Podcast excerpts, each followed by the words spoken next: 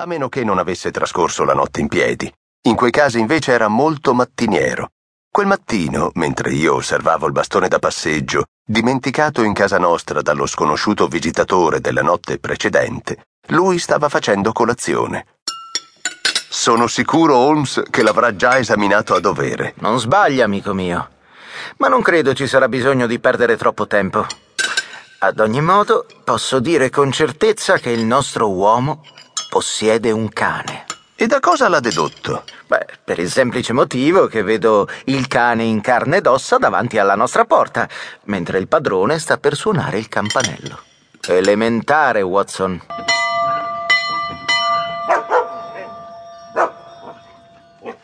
Il nostro ospite era il dottor James Mortimer. Si trovava di fronte ad un problema molto serio e aveva bisogno dell'aiuto di Sherlock Holmes. Dopo le presentazioni del caso, estrasse dalla tasca un vecchio manoscritto che risaliva addirittura al 1742. Si trattava di un antico documento di famiglia, affidatogli da Sir Charles Baskerville. Il baronetto era morto improvvisamente in circostanze misteriose appena tre mesi prima. Il dottor Mortimer, oltre ad essere amico di Sir Baskerville, era anche il suo medico personale. Si trattava di un uomo dal carattere molto deciso, perspicace e pratico, eppure si era lasciato profondamente influenzare da quel documento, al punto da prevedere la terribile morte che poi di fatto lo aveva colpito. Quel manoscritto raccontava della maledizione leggendaria che colpiva la famiglia Baskerville. A quelle parole, un sorriso sarcastico comparve sulle labbra di Holmes, ma il dottor Mortimer diede il manoscritto al mio amico perché lo leggesse lui stesso. Molto bene, dottor Mortimer. Vediamo un po' di che cosa si tratta. Ci sono state numerose dichiarazioni sull'origine della maledizione dei Baskerville. Io però discendo in linea diretta da Ugo Baskerville e dato che l'intera vicenda mi è stata narrata da mio padre, che a sua volta l'ha presa da mio nonno, ho deciso di trascrivere una volta per tutte la verità. Dovete sapere che all'epoca della Grande Ribellione il nostro maniero era in mano a Ugo Baskerville. Tutti sono concordi col dire che si trattava di un uomo violento, empio ed ateo, tanto che il suo nome era sinonimo di crudeltà e orrore.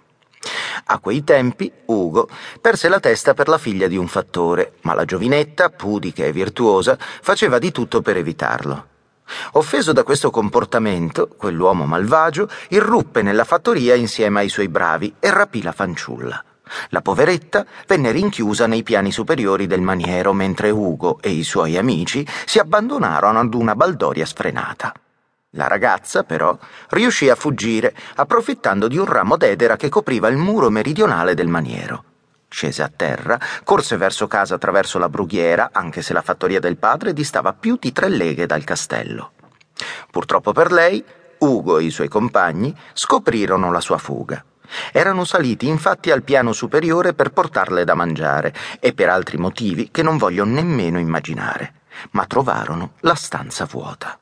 Ugo impazzì dalla rabbia e urlò a squarciagola che avrebbe venduto il suo corpo e la sua anima al diavolo quella notte stessa pur di riuscire a rimettere le mani su quella fanciulla.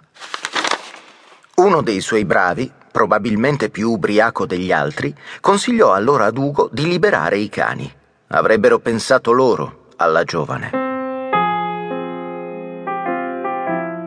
A quelle parole Ugo uscì di casa correndo, urlando ai suoi scudieri di sellare i cavalli e di sciogliere i cani. Fece annusare ai mastini una sciarpa della ragazza e li aizzò contro di lei.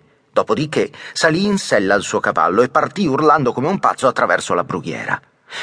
Dopo alcuni minuti di esitazione, perfino quegli scellerati dei suoi compagni si resero conto dell'orrendo misfatto che stava per compiersi e decisero di inseguire Ugo. Nemmeno loro potevano permettere che venisse commessa una tale atrocità.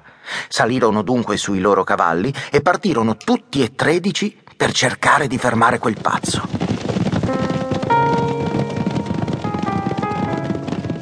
Dopo circa due miglia, videro il cavallo di Ugo a briglia sciolta che attraversava la brughiera con la schiuma alla bocca.